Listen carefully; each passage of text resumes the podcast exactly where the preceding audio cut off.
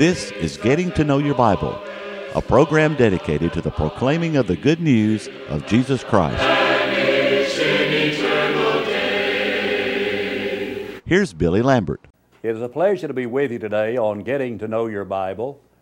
We do appreciate those of you that are watching today, and I trust that you will continue to watch today as we discuss a Bible subject entitled Remembering Jesus remembering Jesus. I hope that you'll stay tuned today. None of us wants to be forgotten. We want to talk about remembering Jesus. Now, today we continue to offer the free Bible correspondence course. We want you to avail yourself of this opportunity today. Don't hesitate.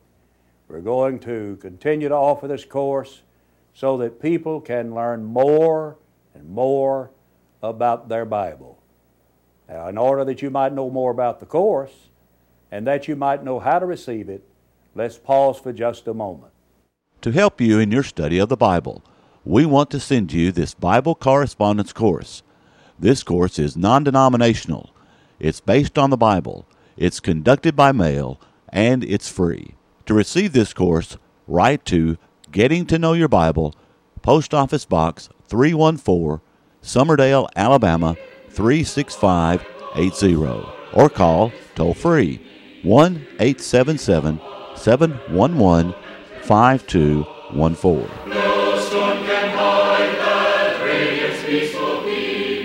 For I received from the Lord that which I also delivered to you that the Lord Jesus, on the same night in which he was betrayed, took bread.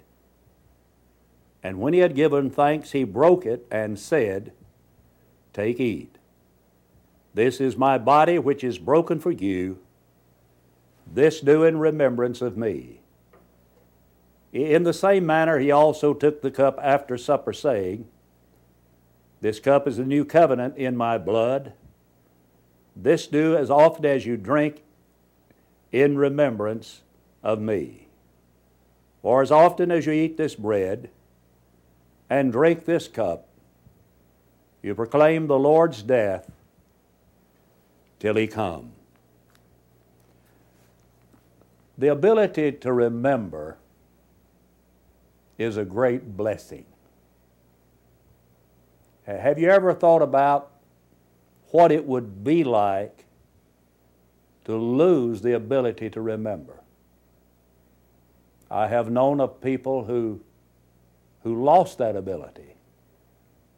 And it's a very sad thing to, to see an individual who can no longer remember things. For example, if we could not remember, we would not know who we are, we would not know where we are, we would not know why we are where we are, nor would we know where to go. I mean, life would be so confusing, frustrating if we did not have the ability to remember. But God has blessed us with that ability. Now, all people want to be remembered. I have yet to meet a person who would say, I want to be forgotten. All people want to be remembered. That, that's the reason that people would have a tombstone put at their their gravesite so that no one would forget about them, so they would be remembered. And that's the reason we do so many different things in life, and that's to be remembered. Jesus wanted to be remembered. And when Jesus instituted the Lord's Supper, Jesus said, This do in remembrance of me. I want you to remember me. I don't want you to ever forget about me. Regrettably, some people do. They may be people who've been in the church for 30 or 40 or 50 years. But somewhere along the way, they lose that ability to really remember what the Lord has done for them. Peter wrote about that and when he said, He that lacketh these things is blind and cannot see afar off and hath forgotten that he was purged from his old sin. So when Jesus instituted the Lord's Supper, he said, I want you to do this to remember me. Churches of Christ throughout the world observe the Lord's Supper every Sunday, every Lord's Day, to remember Jesus, to remember what Jesus has done on our behalf on the cross of Calvary. Well, what is there about Jesus that we ought to remember? Well, let, us think about three things today that, that we need to remember about Jesus. And as I've already alluded to, we need to remember what Jesus has done. But we need to stop and remember that Jesus created the world. Everything that exists was made by Jesus. In John, John chapter 1, verse 1, the Bible says that in the beginning was the Word. And the Word was with God, and the Word was God. The same was in the beginning with God. And without Him was not anything made that hath been made. That's another way of saying that Jesus, the Word, was involved in the creation of the world. Uh, Paul said he's before all things, and by him all things consist. Jesus Christ, the creator and the sustainer of the universe. And so he was involved in that creation. And in time past, Jesus Christ was sent into this world by the Father. In Philippians, the second chapter, we're told, Have this mind in you. This is in verse 5 which was also in Christ Jesus, who counted not the being on an equality with God a thing to be grasped, but emptied himself in the form of a servant. Jesus came down from heaven in bodily form. In 1 Timothy 3:16 we're told without controversy, great is the mystery of godliness. God was manifest in the flesh. Well, now, how was God manifest in the flesh? He was manifest in the flesh in the person of His Son. The Word became flesh and dwelt among us, John 1, verse 14. Jesus came into the world. He was sent into the world, if you please. Uh, this is a faithful saying and worthy of all acceptation that Christ Jesus came into the world came into the world to save sinners of whom I am chief, 1 Timothy 1.15. My meat is to do the will of him that sent me, John 4.34. In John 6.38, I came down from heaven, not to do my own will, but the will of him that sent me. I came down from heaven. Jesus Christ came to earth. And when he came to earth, he died on the cross of Calvary. Listen to 2 Corinthians chapter 8 verse 9. You know the grace of our Lord Jesus Christ, though he was rich, yet for your sakes he became poor, that ye through his poverty might be rich. Well, how was Jesus rich? He was rich in that he was on an equality with God in heaven. Go back to the passage in Philippians 2, verse 5, beginning. Have this mind in you, which was also in Christ Jesus, who counted not the being on an equality with God a thing to be grasped, that is, held on to. Well, what did he do? Even though he was on a, a par with God, an equality with God, he emptied himself in the form of a servant.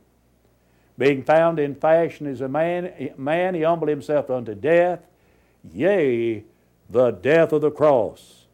So Jesus Christ came into the world and he died upon the cross. But Jesus Christ was raised from the dead by God's power. The times of this ignorance God winked at.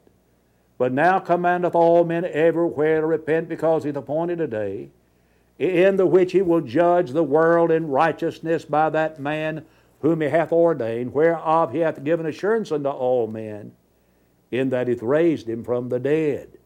That's found in the 17th chapter of Acts, verses 30 and 31. Raised from the dead. And then Jesus built the church. That's what he's done. When Jesus came into the region of Caesarea Philippi, he made this announcement in verse 18 of Matthew 16 I say also unto thee that thou art Peter, and upon this rock I will build my church. Now, the rock that he has reference to is not Peter, but rather it is the confession that Peter made. Back in verse 16, Thou art the Christ, the Son of the living God. So the church is built not upon Peter, the church is built upon that bedrock truth that Jesus is the Christ, the Son of God. He said, Upon this rock I will build my church. And Jesus Christ fulfilled that promise on the first Pentecost following his resurrection from the dead, when Peter preached the first recorded gospel sermon under the uh, worldwide commission, and people inquired what to do to be saved, and he gave them the answer. They needed to repent of their sins and be baptized for the remission of those sins, and about 3,000 people did just that. Jesus Christ has already built his church. So we need to remember what Jesus has done. But that, secondly, let us remember what Jesus is doing.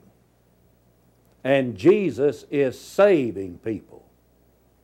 He's in the soul saving business. In Hebrews 7:25 we're told that he's able to save to the uttermost. To the uttermost. He's able to save sinners of all kinds. He's able to save good moral people. He's able to save immoral people. He's able to save murderers, cutthroats. He, he's able to save all kinds of sinners. That's the reason Jesus Christ came into the world. Sometimes we get the notion that the only kind of people Jesus came to save were nice, decent, middle class people. But I want you to know that's not what the Bible says. He came to save all people. He came to save people in America. He came to save people in South America. He came to save, save people in the Caribbean. He came to save people in Australia. He came to save people in Russia, in the Ukraine. He came to save people in Africa. He came to save people in India. He came to save people in Iraq, Iran, Afghanistan, Pakistan. In other words, Jesus Christ came to save people all over the world. Jesus Christ is the Savior of all mankind in the 10th chapter of Acts at the house of Cornelius. The Apostle Peter said in the 34th and 35th verse, I perceive of a truth that God is no respecter of persons, but in every nation he that feareth him and worketh righteousness is accepted with him. And so you see, Jesus Christ is the Savior of the world. And right now, Jesus is in the business of saving sinners. And when He saves someone from their sins, He doesn't do a halfway job. In Psalms 103 and verse 12, the psalmist said, As far as the east is from the west, so far hath He removed our iniquities from us. When the Lord removes our sin, our iniquity, when He pardons us, He does a thorough complete job of forgiving us of our sins. Acts 3:19 says, "Repent and be converted, that your sins may be blotted out." In other words, when you become a Christian by believing on Christ, repenting of your sins, confessing your faith by being baptized, he blots out your sin. It's gone. It's gone. And he no longer holds that sin against you. Romans chapter 4 and verse 8. There the Bible says, Blessed is the man to whom the Lord will not impute sin. And that's the man who's had his sins washed in the blood of the Lamb. What is he now doing? Jesus is saving sinners. But Jesus is also now serving as our high priest. Listen to Hebrews chapter 4 and verse 15.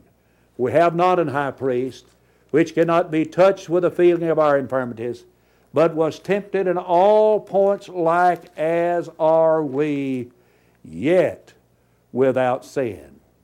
We have a high priest, and because we have a high priest, listen to what we can do. Verse 16 Let us therefore come boldly to the throne of grace that we may obtain mercy and find grace to help in time of need. Because we have Jesus as our high priest, we can come to the throne of God. And at the throne of God, in the avenue of prayer, we can add, obtain mercy and we can find grace there to help us when we are in our neediest time. And oh, that we could appreciate what Jesus Christ is doing for us right now. And Jesus also has a part, therefore, in the answering of our prayers. Over in the seventh chapter of Matthew and verse 7, Jesus said, Ask, and it shall be given unto you. Seek, and ye shall find. Knock, and it shall be open unto you. For everyone who asks receives, and he who seeks finds, and to him who knocks it will be opened. Or what man is there among you, if his son asks for bread, will he give him a stone? What man is there that if his son asks him for something to eat, well, suppose his son said, uh, Dad, would you give me a, a sandwich? Would he give him a rock? instead of the stone of the bread and the sandwich. Then verse 11 says, Or if he asks for a fish, will he give him a serpent? Here's a young man says, Dad, would you, would you make me a, you give me some fried fish to eat? And his dad says, No, I won't give you any fish, but I'll give you a snake. I'll give you a snake instead. Then Jesus said, If then being evil, you know how to give good gifts to your children, and we do, do we not? and especially to those grandchildren. We know how to give good things to them. He said, How much more will your Father who is in heaven give good things to those who ask Him? Our Lord is in the business of answering prayer.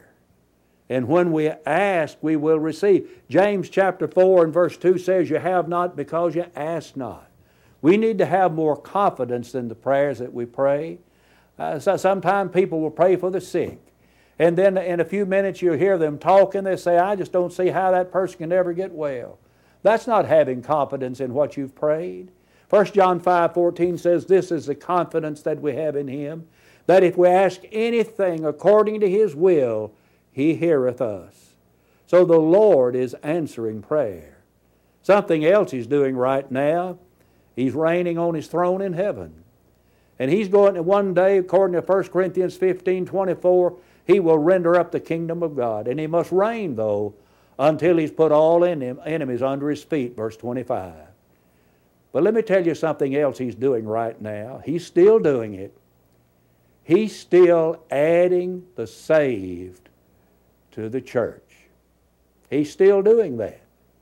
Listen to Acts chapter 2, verse 47. Praising God and having favor with all the people. And the Lord added unto the church daily such as should be saved.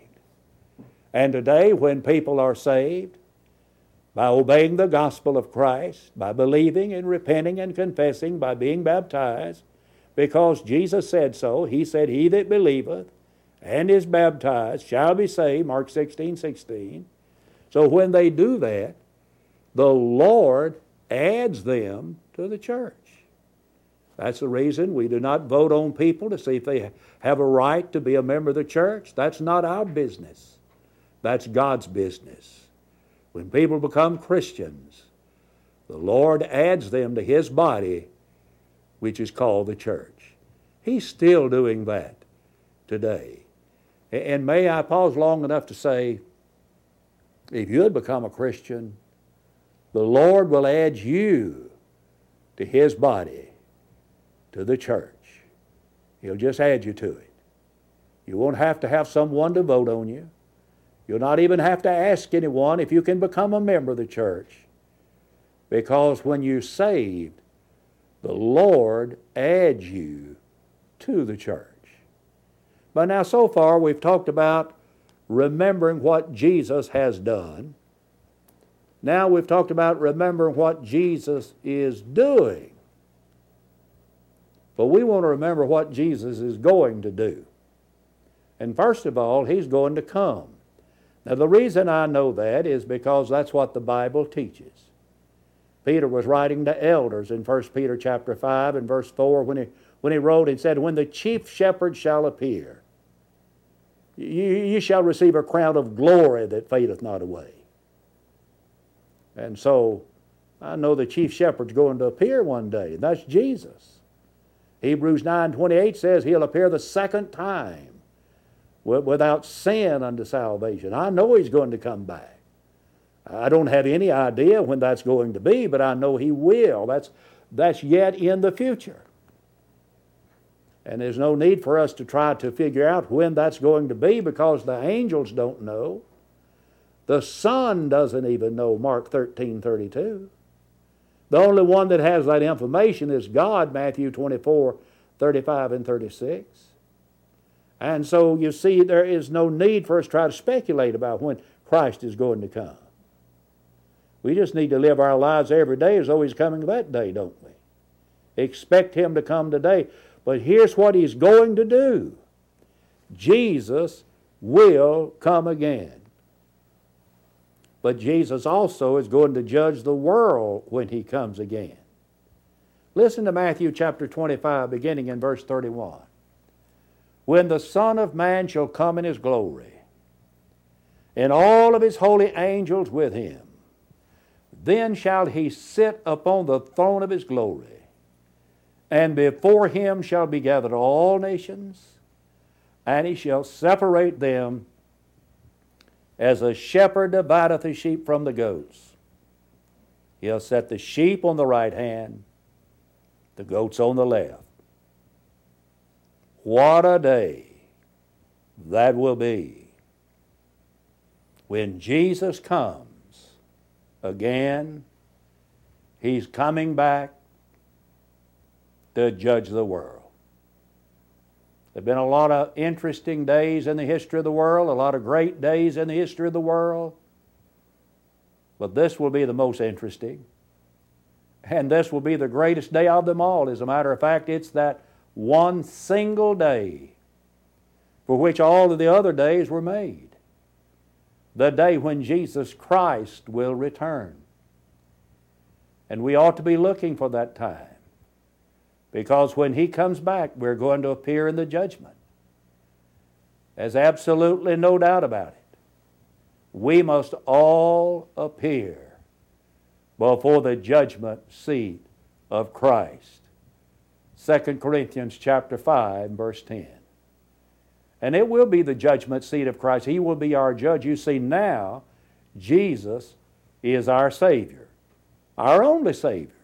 Acts 4 and verse 12 says, Neither is there salvation any other. Before there's no other name under heaven whereby you must be saved. But Jesus, He's the only Savior. He's not one Savior out of many Saviors. He is the Savior, the only Savior of mankind. Someone says, well, that's not politically correct. It may not be politically correct, but I can tell you it is biblically correct. And so far as your eternal salvation is concerned, it is correct. He is our only Savior. And He's going to be our judge when He comes back. He's not going to be our Savior. And I am thankful He will be my judge because I know that as my judge, Jesus Christ will be par- impartial and He will be fair. Because you see, with Christ there is no respect of persons. He's coming. That's all yet in the future. And when the Lord comes one day, He's going to punish those that are wicked. Matthew 25 and verse 41 Depart from me, a accursed, and everlasting fire, prepared for the devil and his angels. Verse 46 of that same chapter says, And these shall go away into everlasting punishment. He's talking about those that are on the left in that judgment scene in Matthew 25. He's going to punish the wicked, but he will reward the faithful. But he says, But the righteous into life eternal. And let's never forget Jesus. Remember what he's done, what he's doing, and what he will do yet in the future. And the next time you sit down around the Lord's table on the Lord's day and commune with the Lord, remember Jesus, what He's done, is doing, and will do. I want to encourage you to visit the Church of Christ in your community. And also, I'd encourage you to call for the free Bible course right now. I want to thank you for watching. And until we meet again, may the Lord bless you and keep you, is my prayer. Give me the Bible, holy message